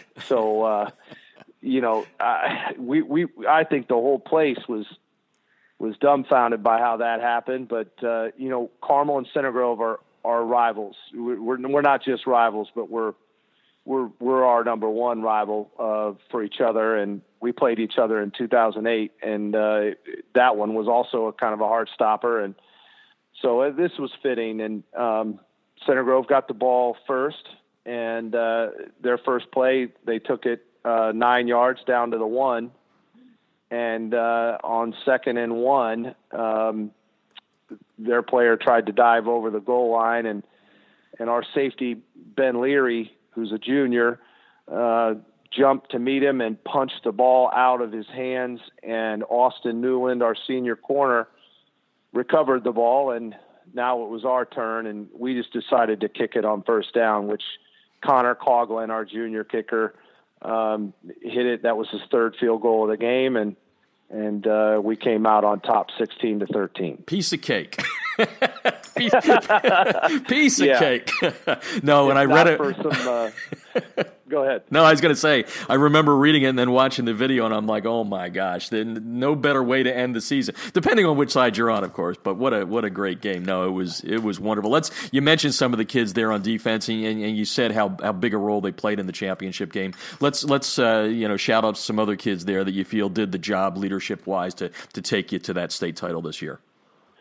Absolutely. Defensively, um, you know, we were a work in progress all year, but we we really hit our stride in the playoffs and and continued to work on on becoming a better team defense. And um, uh, you know, our leaders did a wonderful job. Britt Beery, who's a, a defensive end that's headed to Indiana, um, he he was a great leader and hard worker and somebody that led by example and and uh, our, our corner, uh, one of our two corners. I mentioned Austin Newland. The other is Jacob Abrams. He's headed to Purdue um, just a, a fantastic young man like Britt Beery and uh, tough kid and and uh, you know somebody that was always giving of himself and and really had a wonderful year. A lot of lot of big plays, a lot of deflections, interceptions, and and uh, and and great tackles in space for for Abrams. And um, we had uh, inside linebacker Jack Van Remortel, who's a junior, um, headed to Michigan to play baseball, but fantastic football player. Justin Fleck, inside linebacker and a team captain. Um, you know, he he just had a, a fantastic year all year long. Um, you know, not a big guy, probably 180, 100 at most 180 pounds playing inside linebacker in our league. He's very small, undersized, but uh, great technique, toughness, and uh, you know, just always always sacrificing himself to get the job done. And um, we had uh, a couple of sophomores play really big roles. Three sophomores, in fact, started on our defense. Bo Robbins is on D line, and and uh, Joey Schmidt, outside linebacker, and and Nate Fry at safety. Um, you know, they all were were uh, instrumental to the team's development, and and John Hokinson, outside linebacker, senior. We moved him from corner uh, kind of an undersized guy at at five nine, five ten, 190 pounds, but you know, very strong, very very uh, very um, comfortable in the weight room. You know, one of those guys that just built himself into a becoming a, a physically um, imposing player. And we moved him to outside linebacker, and he he went toe to toe with with a great offensive line and and tight end at Center Grove and had uh, I think I think seven or eight solos in the state championship game, and these were you know diving tackles that you know just plays that uh, you know really culminated his his career, and um, they were they were vital to us. You know, being able to get off the field on third down, and especially with those turnovers that we committed. Um, and on offense, you know, it we we were able to run the ball. Uh, Jerome Housel was our our leading rusher, about 150 yards, and that that was 1100 for him on the year. Not not a pure tailback, but a, just a gutsy kid that uh, again a, a, a great weight room guy and um, a hard worker and a, and a team player and all the guys up front. Uh, our offensive line was was so solid all year, led by Mark Stickford, who's headed to Purdue, and and um, Trevor Scott, our center, who's got several schools that are uh, still recruiting him. He's he's uh, I think uh, settling in on on uh, Butler as his final choice, and uh, Jacob Ford and Justin Williams, our two guards, and Grant Barker was our tackle. Our tight end, uh, Kurt Rafdahl, who um, he's a he's a big time player. He's he's got official visits to Nebraska and Iowa coming up, and uh, still looking around, and and then um, you know our our our Mister Everything, Jalen Walker, who's headed to Cincinnati. Um, you know he he he was we didn't get him the ball as much as we would have liked to in the state game, but he got us there. He was you know close to a thousand yards receiving and. Um, you know, again, over 15 touchdowns after a great junior year too. And uh, Ethan Merriweather, a receiver that's headed to Ball State, had uh, well over 600 yards and 10 touchdowns on the season. And, you know, our quarterback, um, Jake McDonald, who's coming back to us next year as a, as a junior this year, 31 touchdowns, nine interceptions, um, 2,500 yards passing. He, he, you know, was not even slated to be the starter at the beginning of the year. We lost our senior uh, to a broken leg. Those two were competing in week one, and McDonald uh, you know, he, he was right there toe to toe, and and um, our senior Elliot Charleboy unfortunately was injured, and um, you know, but but McDonald just continued to develop and show great leadership, and uh, we feel feel really good about him going forward. And I know I left out our fullback Bryce Sharp. Um, just he's a kid that wrestles and you know, hadn't played football in a couple of years, but we got him out, and um, just his toughness and competitiveness, and um, you know, he he he willed us like uh, the Hokinson kid I was talking about on defense. Bryce Sharp was that kind of kid on offense, just doing whatever it took and uh, not not seeking any credit and getting better every game and and our punter Zachary Bradley. Um, we feel like we had a big advantage in most games with our our kicking game. Bradley as at punter and Coughlin, as I said, as our field goal kicker. Coughlin kicked 15 out of 16 field goals. Um, he's an athletic and strong kid, probably a Division One kicker. Um, you know that that that pulled us through some tough times, and um, you know we were able to put it all together with those guys. I know there are a lot of role players that mm-hmm. I didn't mention, but um, you know this this is certainly a, a team and a class uh, that's going to be remembered around Carmel for quite some time. Yeah, and that's a good segue into the next question. And by the way, folks, we're talking to John Hebert, the head coach at uh, Carmel High School, finishing his second year with a state title. Uh, an alum, you you were there uh, during some of the other uh, championships, but not as the head coach. Uh, how sweet does it taste to be an alum of Carmel High School and, and now be the man that led them to a state football championship? Well, I'm certainly proud to to to get to be in this position. And um, you know, two years ago when we talked, I I was I was uh, you know telling you how I felt like I needed to uh, to prove the decision makers our our administration correct in hiring me, and um, because they had faith in me, and and uh, I felt a lot of gratitude, and you know to to have the assistant coaches that we have, and and uh, and the players that that have bought in. And uh, I mean, I honestly don't feel um, that it has been you know anything that any one thing that I've done as much as um, trying to maintain our focus on each other. Mm-hmm. And uh, that's what's led to us having the successful seasons we've had in the past. And I know that that's our formula. And, um, you know, so I, I'm just glad that this group of kids got to experience that firsthand and, and show everybody that's going to come after that, that we can do it. And, and it's not a far off goal. And, and, you know, the, the, the way that it's going to get done is the way that we're, pre- we're preaching it and uh, the sacrifice and the, the buy-in that, that's required. And, um, but being from Carmel, it, it certainly is a, a, a very good feeling. A lot of the kids, um, you know, are now starting to come around that are that are sons of of uh, former teammates of mine or you know people that I've known. I've been teaching in this community now for over 20 years, and uh, my parents still live in this community, and my my uh, my siblings and my wife's family. So um, we've got deep roots here, and um, so it, it it is special to to be a part of something that uh, that works out in the end and provides young people with these great experiences. Very well said. John Hebert on the line, uh, Carmel High School in Indiana, outside of Indianapolis, state champs there. And uh, time to wrap up with a little look ahead. This is my favorite part because you know it's already. You guys are probably back in the weight room already. But uh, as you were as you were talking about the kids there, I heard juniors, I heard a couple of sophomores. Obviously, your uh, quarterbacks coming back, so that's got to bode well. Can you give us a little sneak peek of the Greyhounds uh, 2017 edition?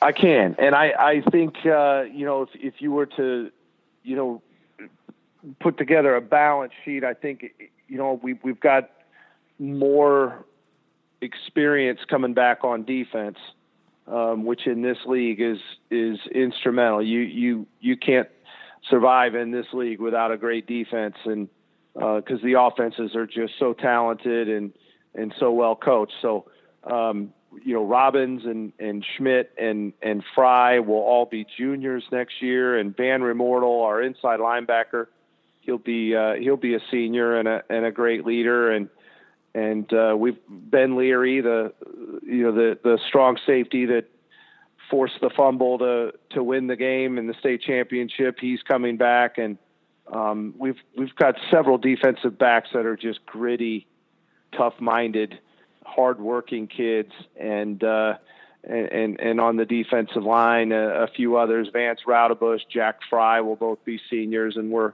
excited about their potential. And and then Alex Smith is a guy that that was primarily a third down player for us at, as a nickel safety, uh, outside linebacker.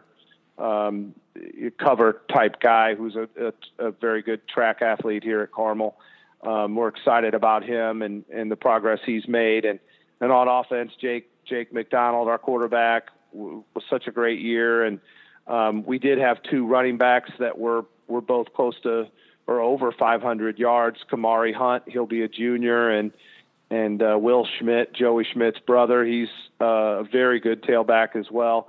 Dylan Downing is a guy that's going to be a sophomore. He's he's a special special athlete, um, running back, and can probably do a variety of things. And um, Atticus Klaus, wide receiver, uh, very talented. If not behind uh, Jalen Walker, he would have had a, a really productive year this year. But um, we're excited to see him as a senior. And then we've got an offensive line, as you mentioned, that the weight room. You know, we're we're in the weight room now, and I see it. I see the hunger and the, and you know, just the drive to try and and you know keep the the the tradition of of strong offensive line play going and um, we've got uh, some guys that that uh, have the potential to be outstanding, and, and a few of them with Division One potential.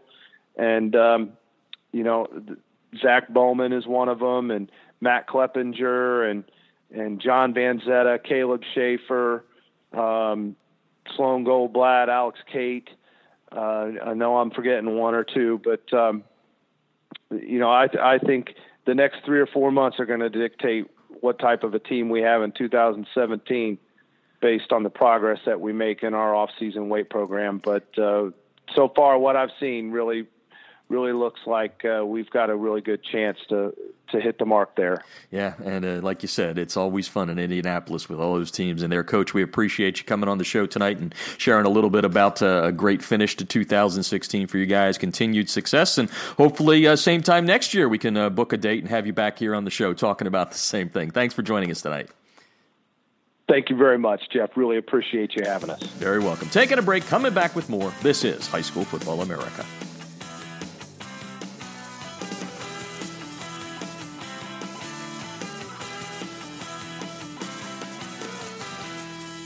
Instant replays on a high school football sideline? Seriously? Yes, the future is here with Echo 1612's instant replay sideline system. Echo's cutting edge technology was the first to the market two years ago. Echo delivers instant replay to your sideline on an iPad within seconds of a play being finished so that you can make tomorrow's coaching changes today. This NFHS approved product may be the biggest change in high school football since the invention of the helmet. Coaches, You'll gain a competitive edge by adding Echo 1612's instant replay sideline system to your coaching toolbox. How cool is this? The Echo Instant Replay Sideline System works with both your current booth and end zone cameras, plus, and this is an important point, Echo works without any cellular connection, data plans, or internet. The list of high school football programs using Echo 1612 system is growing daily, meaning your opponent may already have a game time advantage. You don't want to be left out, do you?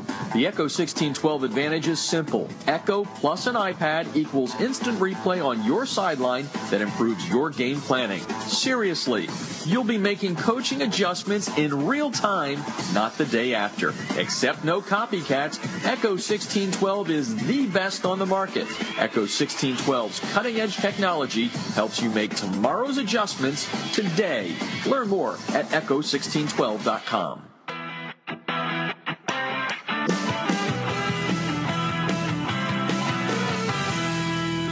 Field turf rubber pellets, be gone. The debris inhibitor Razur is a seamless outer sock that was specifically designed to keep crumb rubber and other fine debris from artificial or grass playing surfaces out of an athlete's shoes and socks, thus keeping such debris out of gym bags and locker rooms. The Razur, spelled R-A-Z-U-R, is favored by athletes who want the look of tape, by trainers who no longer have the time to tape only for show, and by moms who no longer want that crumb rubber in the house. The debris inhibitor Razur is made in America. It's 70% nylon and 30% spandex, making it extra lightweight and very durable, and it's backed by a one-year performance guarantee. The debris inhibitor Razur covers just the right amount of a player's shoe while keeping those shoelaces tight. It's fully customizable, machine washable, and more importantly, it's easy to get on and off. The debris inhibitor Razur comes in 23 colors and sizes are youth, medium, large, and for that extra Bigfoot, extra large. Founded in 2010 by former University of Mississippi All SEC football player Carl Hoppy Langley III, Southern Sport Inc. created the debris inhibitor to improve athletic performance by protecting athletes, allowing them to look and feel better with technically advanced products engineered with superior fabric construction, patented design, and proven innovation. Get a discount on your order by using the High School Football America code HSFA when you order at TDIRazur.com. That's razor spelled with a U at TDIRazur.com.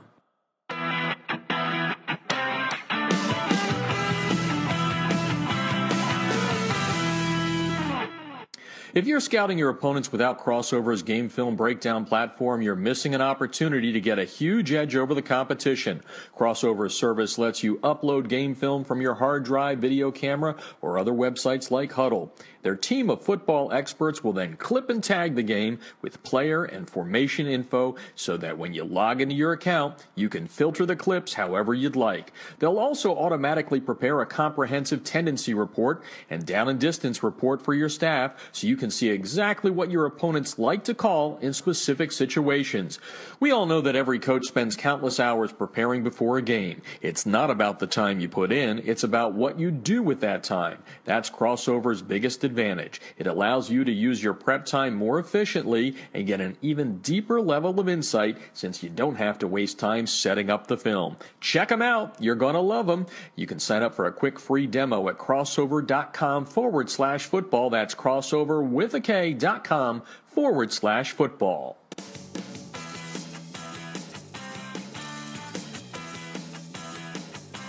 All right, that's going to do it for uh, the show tonight. I want to thank all of our sponsors you just heard from. And a uh, reminder uh, that we'll be back here next week. Uh, already booked on the show is Randy Allen, the head coach at Highland Park in Texas, legendary coach there. Quarterback of his team this year, leading them to the uh, Class 5A Division One championship. The uh, grandson of the Dallas Cowboys owner, Jerry Jones. So we'll have Randy on the show. Also, thinking that we're going to have. Um, the national championship coach on uh, next week's show as we uh, put a call into uh, Kenny Sanchez, who's joined us before. So we hope to have uh, Kenny on the show and a lot of other, a couple other guests on the show coming up next week. Uh, again, if you missed any of this show, you can listen in our archives at highschoolfootballamerica.com along with all of our shows that we've been doing since uh, July 21st of 2011. I want to thank our guest on the show tonight, Jason Negro and his wife Carrie. Jason, the head coach at St. John Bosco, the number two team in 2016 in the High School Football America top 50. Uh, made the announcement uh, before uh, we ended, uh, before the holiday break, before we took our little break there, that uh, next year we're going to go to a top 100 in the national rankings created with our proprietary algorithm, and we will continue to build on what we did last year with our regional rankings and our state by state rankings. So make sure you check out all of that. Again, when we're off the air, follow us at HSFB America. That's our Twitter handle, and feel free to hit us up with any questions that you might have. And forgot to mention this at the top the coach's job board is cracking. Um, we've got over 200 jobs uh, currently that are listed, and I think since um, November, we've posted nearly 400 jobs. Um, so if you have an opening, please email us at jobposting at highschoolfootballamerica.com. That's going to do it for tonight's show. Thanks for listening. For now, this is Jeff Fisher saying good night and good sports from Southern California. You've been listening to High School Football America.